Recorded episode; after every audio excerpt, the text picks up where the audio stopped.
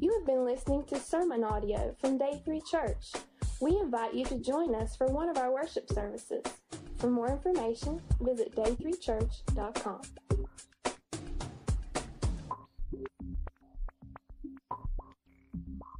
Today, before I uh, bring the message, we have one of our uh, students who just graduated South Caldwell High School.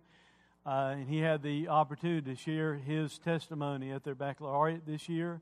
Um, as I said earlier, I did not have the, the chance to uh, attend that and uh, uh, missed his testimony. So, a little bit selfishly, I asked him if he would please to give his testimony here. we had thought about it last week that it didn't seem to work out. Uh, this week, though, it even maybe fits the message a little bit better uh, than it would have last week. And uh, it's not just for me, it's, it's for you, especially you know, if you're a member of Day 3 Church, or if you're here as a guest, it might give you a picture of why we do things a little bit different uh, as you hear his testimony. So uh, I'm going to invite uh, Chase Hucks, if Chase would come up and share with us, and if you would make him feel welcome as he comes.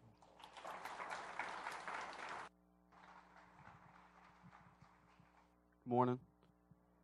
Uh, like I said at the first service, uh, I was sitting in psychology class one day, and uh, a graduation project, a girl walked in, and she had a graduation project about uh, drug addiction. And she was talking about it, and I just slipped my hand up and told the class about how I'd uh, been on drugs and straightened up my life and how the Lord had helped me out through that. And uh, Miss Johnson, my teacher, talked to Mr. Peak, and I got to share my testimony at the baccalaureate, which I never thought I would in my life. I never thought I'd get that opportunity, and it was amazing. And now I'm in front of y'all, and I'm going to give my testimony. Uh, my freshman year, going in the South. Uh, didn't know much about drugs. I didn't look forward to doing anything. Just high school, make it the best days of your life. You know, uh, you only get this opportunity once in a lifetime. So, uh, freshman year, took honor classes, had good grades. Uh, pretty much stayed out of trouble. Tried to be a class clown, but Everybody does that sometimes. So, uh, going out of my freshman year, that summer, I started hanging out with the wrong group and uh, tried pot for the first time. And something that I thought was awesome because everybody was doing it. And uh, didn't think it would be anything that would lead on to more things in general and uh, started smoking it every day. Every day I wanted to get high with my friends and uh, spend money and money on it and go to parties and that summer and do whatever. Didn't care what anybody said, anybody's advice. Disrespectful to my family, my parents, my mom, coming in home late, and just wasn't right but I was too stubborn then. And uh, sophomore year, I played football my freshman year and my sophomore year. And uh, sophomore summer, going into football, I quit football because I was too worried about getting high. So I didn't finish football. I didn't get to play my junior year with all my buddies, and it was a pretty bad thing. I was pretty upset about it. And uh, so I talked to my mom, and I, I was still getting high and stuff. And I talked to my mom, and I, I'd come up to my mom, and I'd say, Mom, what am I going to do? I mean, I want to change, and I can feel the change in me. I know there's something on me, like He's working on me. And uh, we talked, and I talked, asked her all these questions. I was like, Well, how do you get saved? I'm, I haven't been saved, Mom. Am I going to hell? All these like I was worried. I was just worrying myself to death about it because I didn't want I didn't want to go down that road and keep going and going and uh, end up being even worse for me and hurting people. and uh, so uh, we talked, and uh, we talked to uh, my aunt Kim, and we were talking about getting, going to church, and she mentioned day three, and I hadn't been to church in a while, and uh, we came to church, went a couple weeks. I loved it, fell in love with the place. It was an amazing just get the atmosphere around you and the people and the music and the preaching. And uh, never came up front. I was so nervous. So we talked to mom and uh, we called pastor lynn and we talked to him and i told him i want to meet up with him.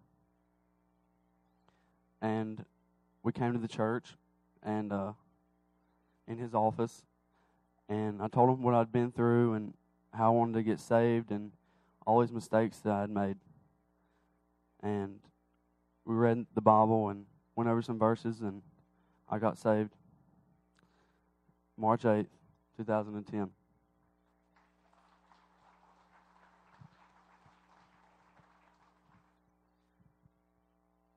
That day, when I got saved, I walked out of that office and I totally felt like he was in me. Like, just Totally different person. Like all this weight had been lifted off my shoulders. And uh, I quit smoking, quit doing that, quit hanging around the bad group, going to parties and stuff.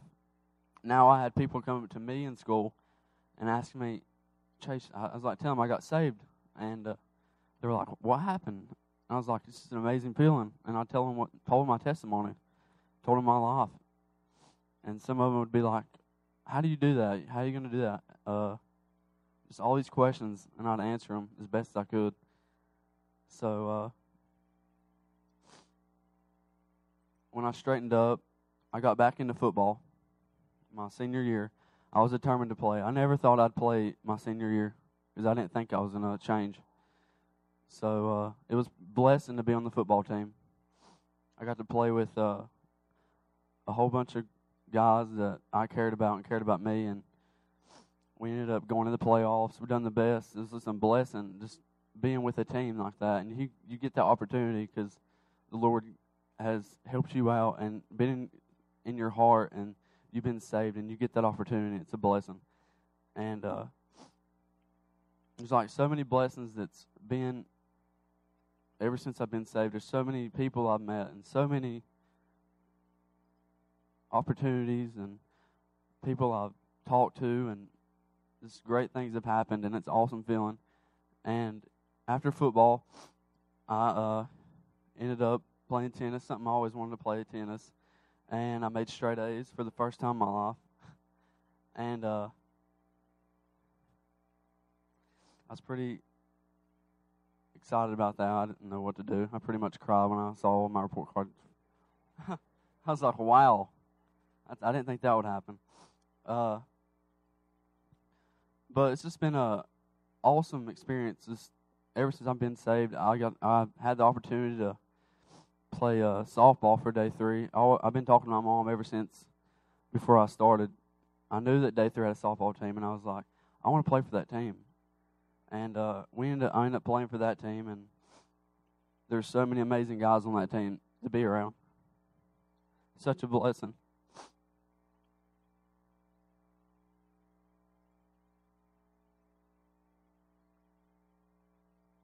you have all these uh you have all these guys who just you fill your heart with like happiness and like just being around all that and being in the church and just makes you feel great. And uh after that uh I met some people on the way. Uh played football and uh John uh was foreign exchange student I remember seeing him on the football field. I know Rocky does. And uh, I saw him and got to know John real well. And it was a blessing because if you think about it, like the change, if I'd ever been on that football that football field, what God done in my life to lead me up to that, I'd have never met John. and all the great people that I have. And uh, John talked to me, and John had never like they didn't really uh, believe in God, or John didn't. And uh, I talked to John, and I've talked to him since football. He just recently left for New York, and then he recently he just got saved before he left, which is a blessing. And uh, it's awesome to be a part of that because I think that should happen to everybody that gets saved. Just go talk to people and lead them, like lead them to Christ, and uh, just talk to them and talk to them and do the best you can to lead people to there and tell them their your story, because everyone has a story. So been a blessing, and uh, it's been a blessing to be a part of this church and to have all y'all. And uh, it's just been a something that the Lord has given me, and I'm so blessed because, like the song, "Dying He Saved Me," and uh, I'm thankful for that. And uh, I just want to thank all all y'all for listening, and just pray for me. And I know everybody has their ups and downs. Just gotta stay strong because He's still in your heart, and He'll take care of you. So, thank you.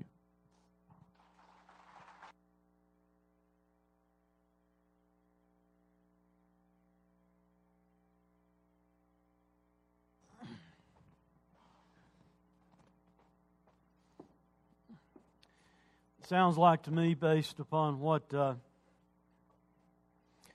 what Jay shared with us, that uh, God did some major work in his life and in his heart. And that's what we're going to talk about today. We're doing a series that's entitled uh, Jesus Said It. And uh, our, topic today, we're going to be in, in, Matthew chapter 6, verse 19 through 24. But our, uh, our topic today is, is this Jesus said, Get your heart right. Uh, that, that's the basic theme of the verses that we'll look at today. So, having said that, uh, and, and having heard about, you know, uh, some people's hearts being changed, before we even jump into the message, I'd, I'd like to ask you to just evaluate yourself. Where is your heart? Uh, where's your focus in life? What, what, are you, what are you doing in your life? Where are your passions? What, what are you really committed to? What, what's your purpose that you have in life? If you had to evaluate and, and make a list of your priorities, you know, where your focus, where your heart's at, what would you write on that list?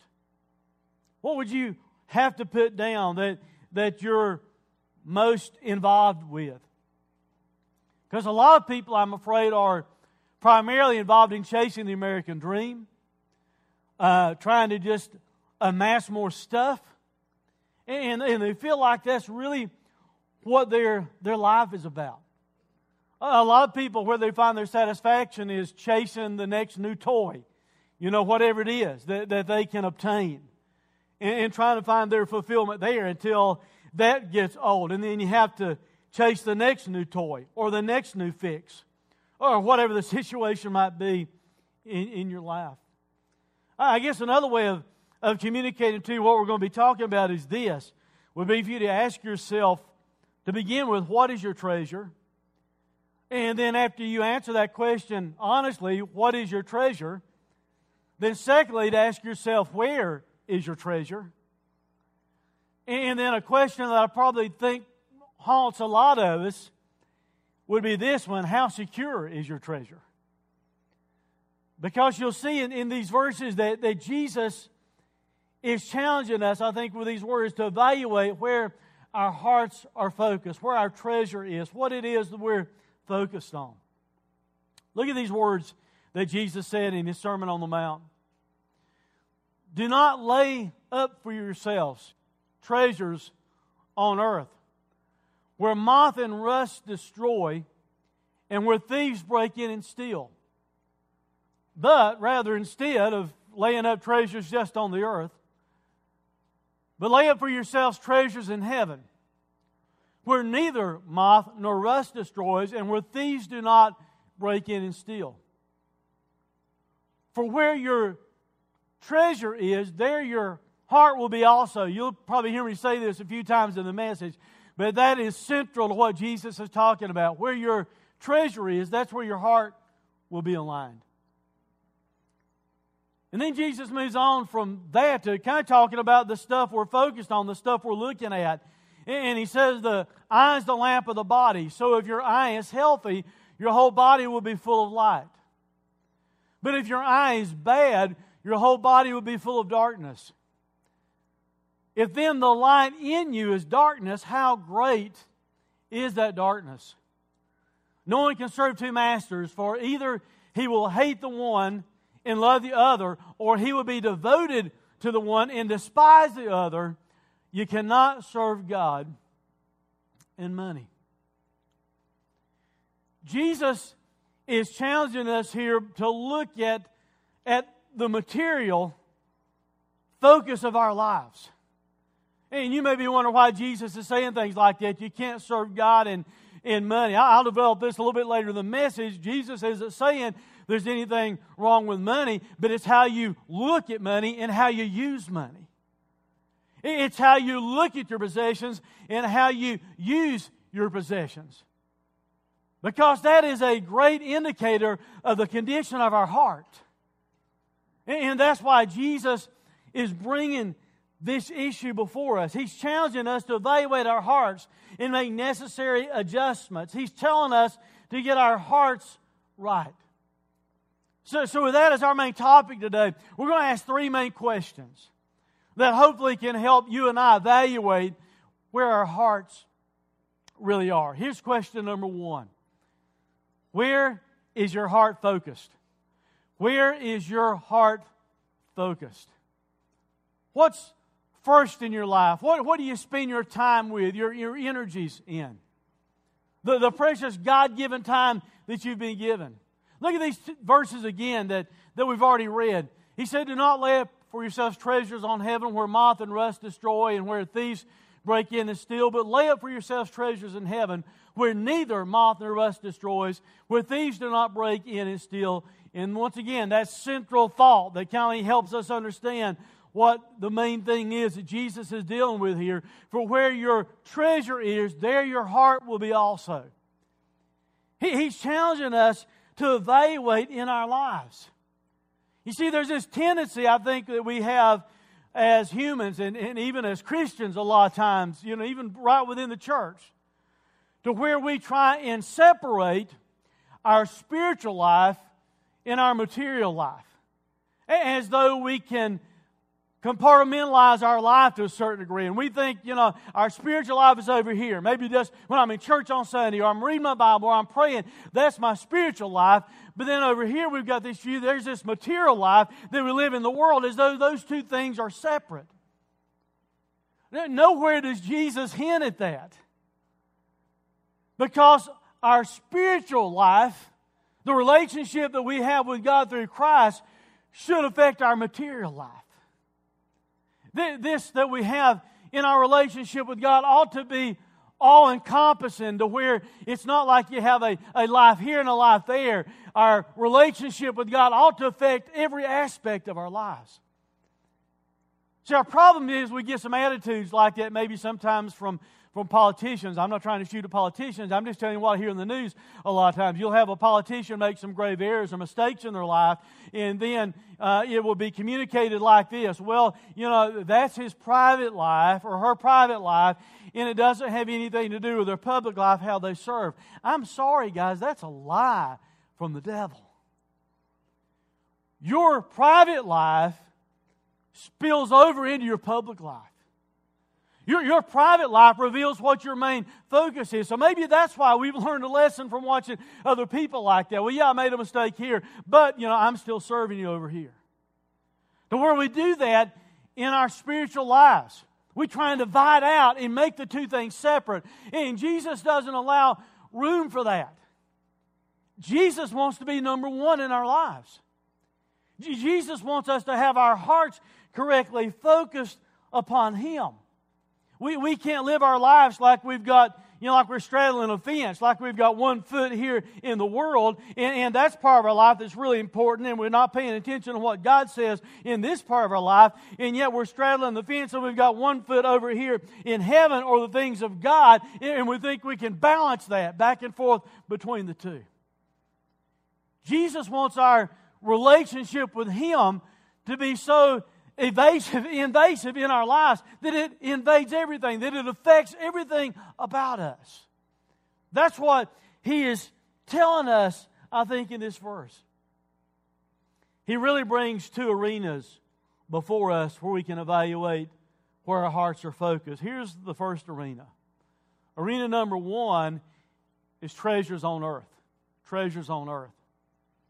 Jesus said, Do not lay up for yourselves treasures on earth. Now, I'll set that in context a little bit, but just to be sure you get it right now, he's not saying that possessions are all wrong or that legitimate wealth is wrong. He's not saying that it's wrong to have treasures, but it is wrong for it to be your God. It is wrong to have the, the wrong focus in that way. He says, Do not lay up for yourselves treasures on earth. You see, regrettably, most people have their hearts focused upon this arena their goals, their dreams, the focus of their lives, the way they spend their time, the way they use their finances is all about them. It's about amassing more treasure in this world. It's about the material, which, by the way, if you know the Bible, the material is temporal because one day it's all going to pass away. The material will not last, and yet we, we type our lives in material, temporal things rather than spiritual in what can last for all eternity. And, and this approach is so irrational in our lives to do so that, that Jesus really communicates clearly here how rational it is for us just to live our lives focused on treasures in this earth. First of all, it's irrational for this reason having your heart focused upon worldly treasure is irrational because such treasure does not last. Such treasure, treasure in this world, does not last. Jesus said, where moth and rust destroy. All the things that we tie our energies up in, trying to obtain, they're not going to last forever. I don't know about your experience, but in my own personal experience, when I buy some new clothes that I like, somehow I'm going to find a way to mess them up. How about you? I mean, I forget this, you know, new shirt that I really like that I didn't take time to pull it off before I, you know, decided to get up to the stove and start doing some cooking and grease is splattering all over the place and things like that. Or I'll find a way to get it hooked on, I don't know, a door handle or whatever and rip it or whatever. I'll find some way to mess it up. And even if you take really good care of it and you keep it clean and you don't mess it up like I tend to do, you're going to wash it, you're going to wear it, and before long it starts to look worn, and before long it will wear out. It will not last. When you study the, the background to this, Jesus was saying this kind of to, to the Jewish people that were there listening to him on the Sermon on the Mount because a lot of their focus was tied up in, you know, things like fineries, like really nice silk garments and everything like that. And Jesus is saying those things don't last. And have you had it happen or not? You know, years ago, I think it used to happen more than it does now. Maybe our houses are more sealed or whatever. But I remember growing up in, in moss actually destroying the fabric. Even if it lasts good and you're taking care of it, in our culture that we live in today, it might be a perfectly good garment, but we become dissatisfied with it because we need the, la- the, the last style that's out there, what we see somebody else wearing, what the gurus of style tell us we ought to be wearing. So then we put our energy into go buying those things. And we get so focused, some people are so tied up in those things, and they need to understand that they will not last. You might find fulfillment for a moment, but then guess what? You need a new fix. And a new fix. And by the way, if you're putting it all on credit cards and things like that, that's where the fun really comes in. Jesus said things rust. The new car that you, you know, think so much of, keep it long enough, you know what's going to happen? Eventually it's going to rust. We uh, thought we wanted some patio furniture a few years ago just to go out on the deck behind our house, and you know we kind of really thought we wanted, thought we used it a lot. We used it, you know, marginally some to start with, and now it's out there exposed in the weather, this thing that we really wanted so bad, and guess what started to happen to it? The paint's peeling off, and it's rusting all over the place. We don't hardly ever use it. So that's what happens to things. That's why it's irrational for us to just focus upon worldly treasure because those things will not last. And what happens is this the more that you have, the stuff that you think you own, guess what starts to happen? That stuff starts to own you. Because you have to maintain it and keep it up. And then add the financial part to it that I mentioned a moment ago, to where you're buying it and buying it and buying it. Now you're having to pay for it. Now this stuff that you've amassed really starts to own you and really starts to drive your life. That's why it's completely irrational for us to focus our lives upon just gaining more stuff. be honest with you, materialism will enslave our hearts. And then Jesus also says in this passage materialism will enslave our minds. And materialism will enslave our, our will power, where our focus is. You know, what is the driving focus, the, the guide, the master of our lives? Having your heart focused upon worldly treasure is also irrational for this reason. Such treasure is insecure. Not only will it not last, you know, moth and rust and things like that, deterioration happens, it can disappear. Jesus said, Where thieves break in and steal. That's why I asked you earlier to evaluate what is your treasure, where's your treasure, and then ask yourself, you know, is it really secure? Because if we're tying up all of our life in the value of our life and who we are in just chasing after more stuff, we're focusing our life in an area that's really insecure because thieves can break in and steal. Treasures not only deteriorate, they disappear. Treasure in this world is insecure. Thieves love riches also.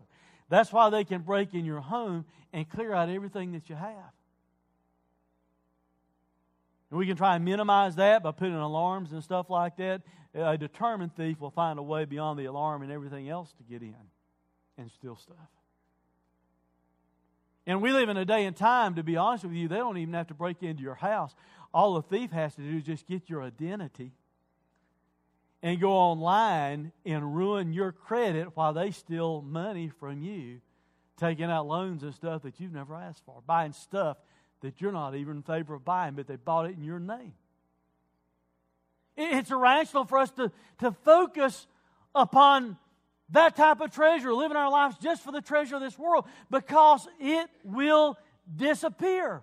You cannot take worldly treasure with you. I've been in the ministry for 28 years. I don't know how many funerals I've done in that length of time. I have yet to see a hearse pull up to the cemetery and have a U-Haul behind it. Have you? It's not going with you. And I've read stories before about, you know, someone that's really, really wealthy wanting to be buried in their Mercedes or whatever the case is, their Cadillac or whatever it is. I'm sorry, it's not going to wind up there, or there, either one. All you've really done is by burying it with you is cause it to disappear all the faster. It will not last.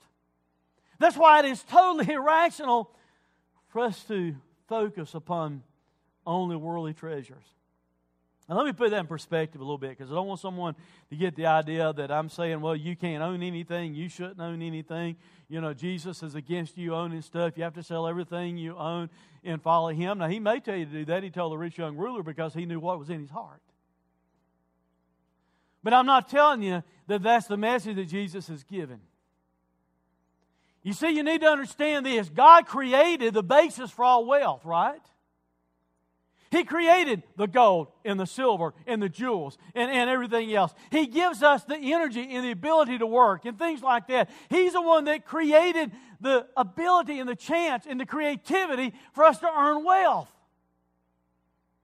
Now, someone want to argue that in my mind. A preacher, I worked really hard and I've got a really creative mind. I come up with all these ways to earn money and I'm a self made man. I'm sorry. I want to remind you of something. God lets your heart beat. He gives you the air that you breathe, you know, the food that you eat. He allowed you to have the creativity and the ability to work. It all belongs to Him.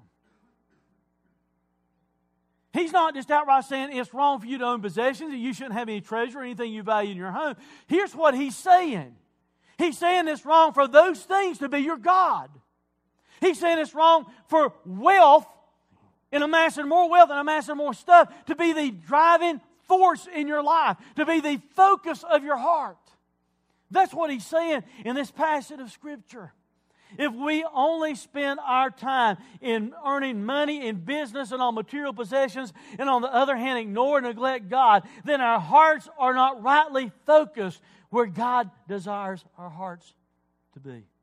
If we only use wealth for ourselves, and we don't ever use it for God's purposes to glorify Him or to help somebody else out, we are missing why God wants us to have wealth. If we're not careful, we'll allow wealth and possessions to be idols that are replacing that place that God ought to have in our heart. Arena number one is this we can have our hearts focused upon treasures in earth. Or,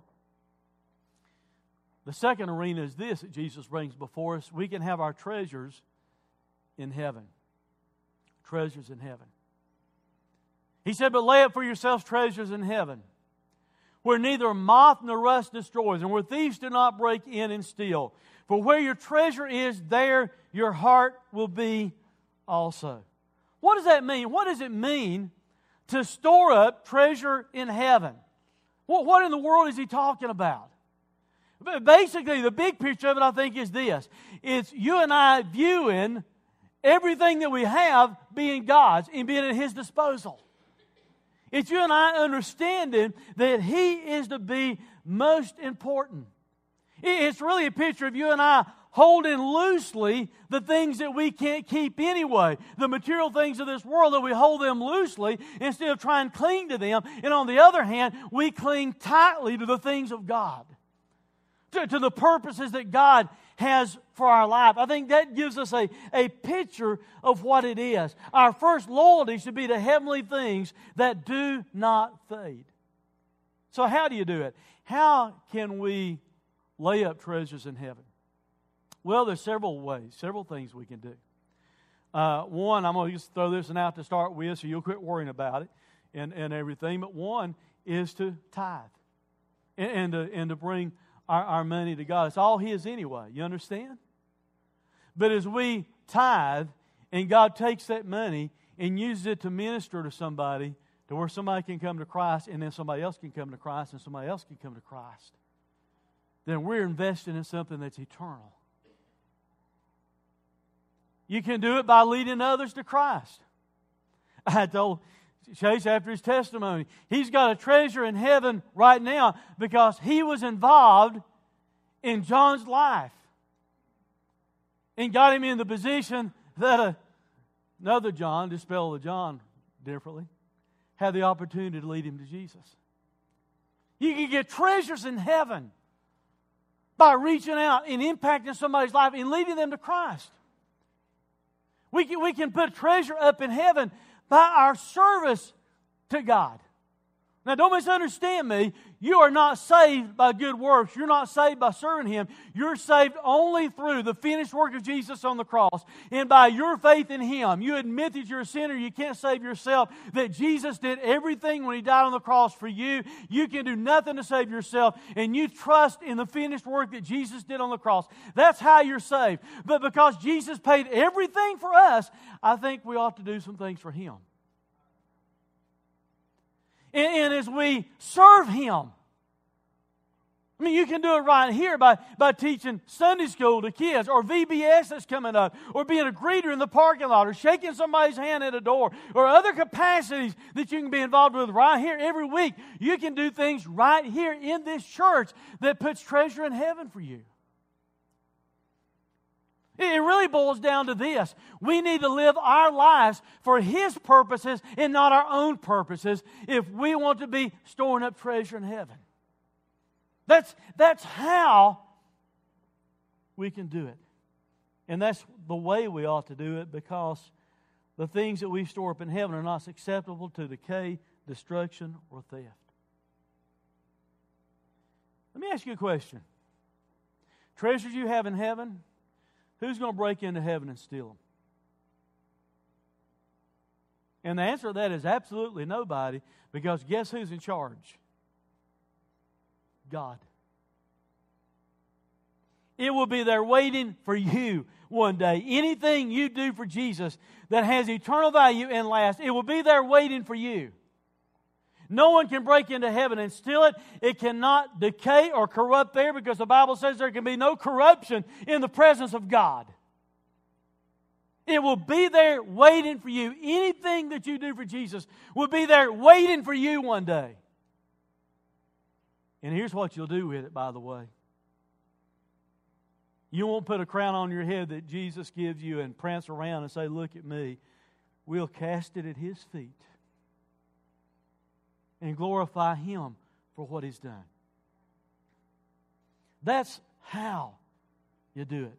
Why is it important to do that? Why is it important for us to have our focus on heavenly treasures instead of earthly treasures? Because of what I've already said. For where your treasure is, there your heart will be also. If we're only focused upon the things of this earth, material wealth, the things that we can own, the, th- the money we can make, if that's our whole focus in life, then that's where our heart is. But if on the other side of that issue, if we're focused on the things of heaven, if we are looking above instead of just all this stuff here, if we'll look above and stay focused on what God has done for us, the eternity that we have purchased for us through Jesus Christ, then through that our heart is there. Our heart is focused upon Him. And the more our heart is focused there, I just try to believe the more my heart and the more your heart is focused in that direction, the more we'll do for Him and the less important all the stuff will be that we think is so important that we tie up our lives in chasing in this world. Jesus is basically telling us we need to get our hearts right because wherever our focus lies, whatever occupies our thoughts and our time, that's our treasure. Jesus warned that people's hearts tend to be wrapped around their treasures, and the problem is few people treasure God as we ought to. That's the problem that we have. Colossians chapter 3, verse 1 through 3 tell us this. If then you've been raised with Christ, in other words, you've received Christ as your Savior, you've admitted to Him that you're a sinner, you died with Him, you were crucified with Him on the cross. Also, by faith in Him, you've been raised in Him. And you now have eternal life. If you've been raised with Christ, notice what we ought to do. Seek the things that are above, where Christ is, seated at the right hand of God. Set your minds on things that are above, not on things that are on the earth. For you have died, and your life is hidden with Christ in God. I should be dead to this and alive to Him, and that ought to be my focus in life. That's where my heart should be focused in the arena of the heavenly things that God wants my life and your life to be focused in. So, where's our heart focused? It can be focused on treasures here or treasures there. You'll have to evaluate where yours is. Second main question is this Jesus just talked about our hearts, now he's going to talk about our eyes. Where are your eyes focused? Look at what he says in these two verses. The eye's the lamp of the body. You've heard people say before, the eyes are the window of the soul. And it's through these eyes that we're taking in stuff. And we need to be careful because as we are taking in this stuff, the things that we're taking into our life affect where our heart is. It affects where our heart focus is centered. The eye is a lamp of the body. So if your eye is healthy, you have a spiritually healthy eye and you're, you're looking at the things of God, concerned with the things of God, then your whole body will be full of light. But if your eye is spiritually unhealthy, if your eye is bad, then your whole body will be full of darkness. In other words, if we're looking and taking in the wrong stuff, making that our God, making that more important than our relationship with God, then it's putting darkness in our lives as opposed to putting God's light there. And then Jesus said, If then the light in you is darkness, how great is the darkness? See, some people do this. Some people convince themselves so much because they want the things of the world, they convince themselves that the things that are dark are really light, really good. So they're taking it all in and, and they're, they're making excuses, you know?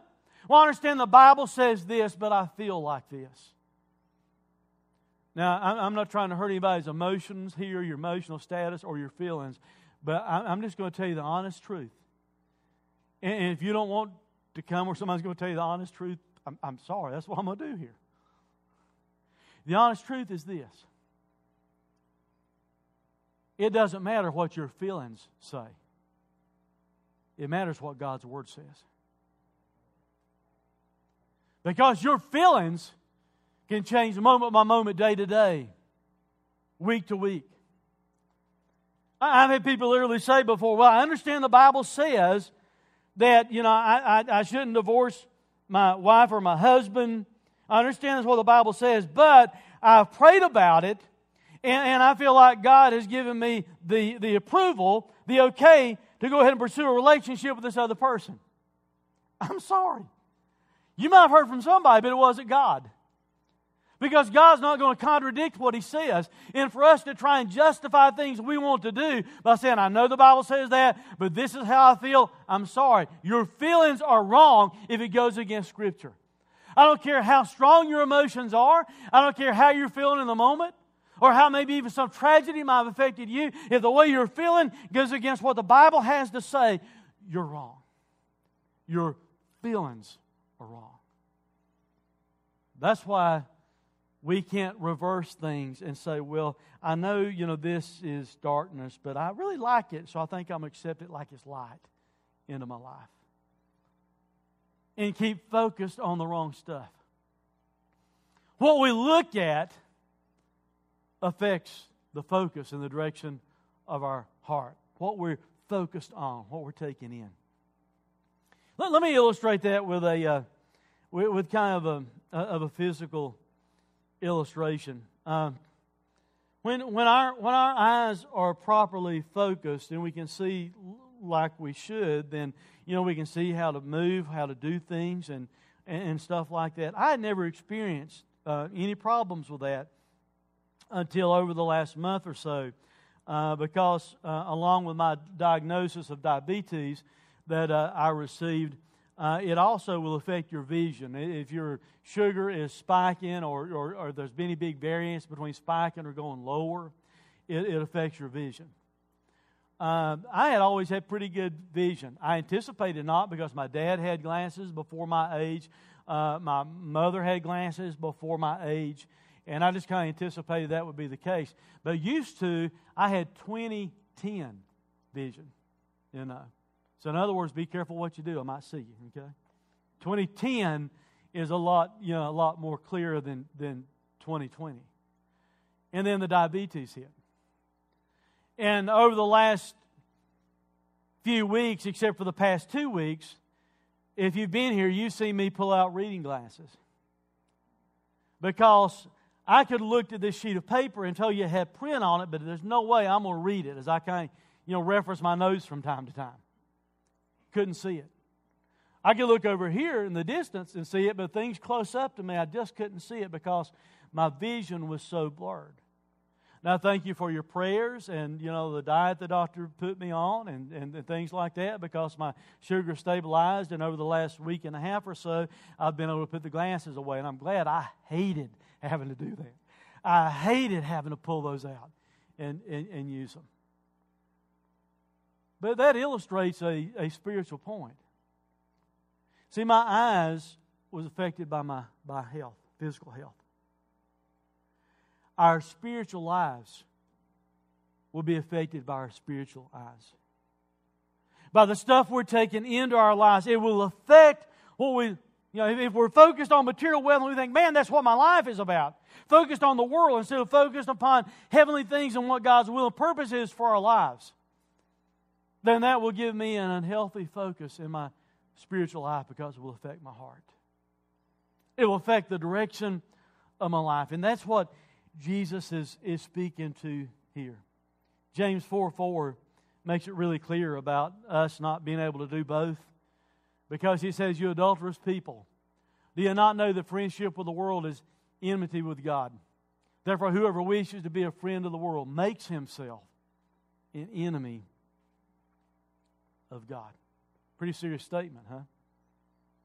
Last question is this. Our third main question is this How is your heart mastered? How is your heart mastered? In other words, what's the master of your heart? What's Lord over your life? What's the master, the guiding force of the focus of your life because Jesus said, No one can serve two masters. For either he will hate the one and love the other, or he'll be devoted to the one and despise the other. You cannot serve God and money. The, the question there is this for us What are you, what am I allowing to be the master of my heart and the master of my life? Verse number 22 and 23, he was talking about our eyes, our spiritual focus. Now Jesus is telling us this. He's more or less saying you can't look in two directions at one time. Now, I, I know some of you ladies want to argue with that, or some of the teenagers or whatever want to argue that because you think mama's got eyes in the back of her head, don't you? Now, what mama has is an extra sensitivity that God gives mamas, I think, that lets you think she's got eyes in the back of the head so she can keep up with you. But the reality is, if I'm looking that direction, someone can be coming up behind me right now, and I have no idea what's taking place. I cannot stay focused in two directions at the same time. I cannot focus here and all the things of the world completely here and be focused upon God as I should be at the same time. It's impossibility for us to completely focus in two directions. You and I cannot do that. Jesus clearly tells us we can't do that. We can't live our lives for selfish material gain and live our lives for God's purposes completely at the same time.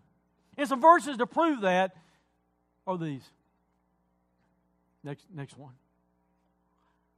But those who desire to be rich fall into temptation, into a snare, into many senseless and harmful desires that plunge people into ruin and destruction. For the love of money. Read that closely because I've already kind of dealt with that a moment ago when I said in the perspective on wealth. Some people, you've heard people say money is the root of all evil. No, it's not. The love of money is. Allowing your possessions your bank account, you know, whatever it is, your possessions, allow, allowing the treasures of this world to be what you're in love with. That's the root of all kinds of evil. It's through this craving that some have wandered away from the faith and pierced themselves with many pains. We cause ourselves a lot of trouble when we start to love money and love possessions because we can't love God as we ought to at the same time as we're loving this stuff. The stuff He's given us is to empower us to be able to serve Him and reach other people and change other people's lives. Later on in that same chapter, as for the rich in this present age, charge them not to be haughty. In other words, if God's blessed you with riches and wealth and possessions, don't you be prideful about it. Nor to set their hopes on the uncertainty of riches, but on God. You understand the wisdom in that? We're living in a time right now in our nation because of the economy and what's been taking place. Some of us have had houses for a few years and you thought you had a lot of equity built up. Guess what? because of the certain the, the situation that's now in our nation, all of a sudden you may be upside down in your house. I mean, none of that's certain. The stocks and things that you want to put your faith in can nosedive from one day to the next. And it just, you know, and, and it disappears. And people say, well, it'll come back. I, yeah, I understand that. Maybe it will come back. My problem is I didn't need to lose it to start with. Now it has to come back just to get to where I was. I mean, we've got this physical irresponsibility in, in, in, our, in our nation. And, and people wondering why maybe people are having the kind of problems in their families and individual lives financially. It may be that we have a government that has set the wrong example for us because they've been physically irresponsible. But I'm, I'm just telling you, you can't bank on your bank account. You can't bank on all the things that you think are so significant in the treasure of this world because of what's said there. The uncertainty of riches. Those things can flee, but a relationship with God is eternal and always lasts. That's why we need to have our hearts focused right. He richly provides us with everything to enjoy. They are to do good, and he's talking about believers to be rich in good works and be generous and ready to share. Is it not desire to be rich because you can fall in temptation? I'll be honest with you, I wouldn't mind being rich sometime in my life. you think, I can't believe he said that. You be honest. You would too, right? You know what I think I would like to be? I've heard my wife say this several times over our marriage, and I fully expected by now she would have won uh, you know, Publishers Clearinghouse or something like that. Because she'd like for us to have money so we could give it away to other people and them not even know where it came from. And maybe God will bless us someday to be able to do that. But that's the focus that we need to have. Not it all being about us. Hebrews chapter 13 verse 5 tells us this. Keep your life free from the love of money. Be content with what you have. See, we're at different levels. I understand. You know, believers that are here, there's probably some here that are doing very, very well financially, and some that are struggling maybe just to pay your bills and put food on the table and things like that. So, how in the world can we just be content with what we have? Here's why our focus has to be correct. Whether you're rich or whether you're poor, your focus needs to be upon what God has done for you. And God promises here, I will never leave you nor forsake you. And when you read that in the Greek, it literally says this I will never, no, never, ever, ever leave you.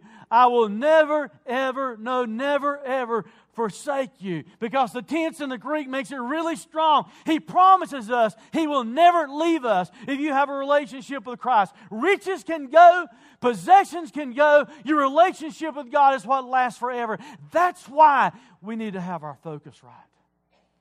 That's why we need to have our heart right. That's why we need to be sure our heart is being mastered by God in our relationship with Him because we cannot serve God in money.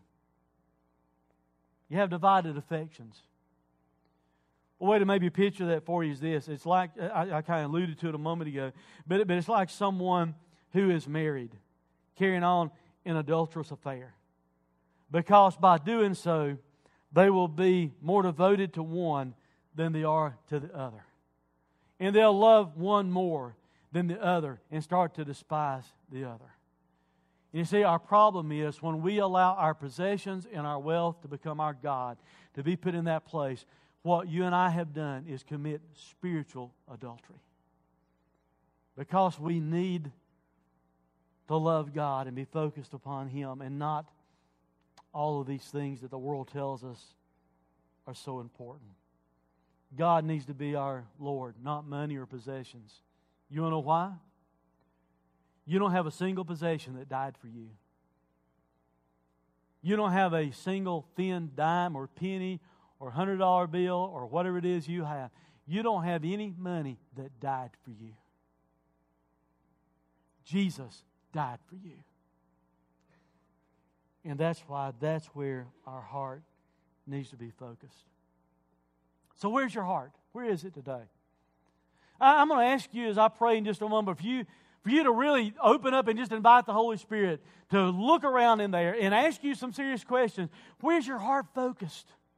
Where is your heart? What are you focused upon in this life? Who's your master? See, the key really to this whole section is found later on in this chapter when Jesus said this But seek first the kingdom of God and his righteousness. See, that's where our priorities have to be. Seek first the kingdom of God and his righteousness and all these things will be added to you. Don't be worrying about what you're going to eat, what you're going to wear, where that's going to come from. Put things in the right perspective, put things in the right priority. Put God and His kingdom first. And have that relationship with Him. He'll take care of the rest. That's not health and wealth. I'm not telling you if you put God first, you're going to be rich. But I'm telling you, if you put God first, He's going to be so important, you won't really care whether you're rich or not. Because your heart is rightly focused on Him. Let's pray.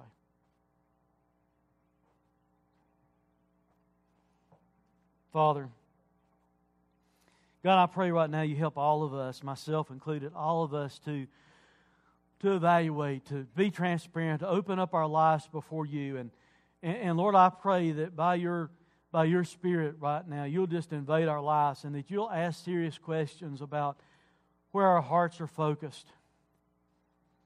God, I pray you'll challenge us to what we're looking at with our eyes and making so important that it, that it becomes darkness in our lives. And God, we're even exchanging the, the, the criteria of what's good and what's bad. Father, I pray you challenge each of us right now to ask ourselves who we are allowing or what we are allowing to master our life. God, we thank you that you loved us, that you sent your Son. We thank you that, that you're in charge, that you can care for our lives. God, help us to put you first. Help us to get our hearts right as Jesus challenges us to here and put you first and allow you to be our focus. God, what you bless us with, help us to understand it's all yours.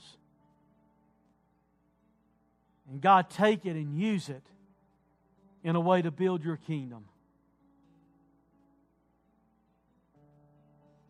Father, if there's someone here that does not know Christ as Savior,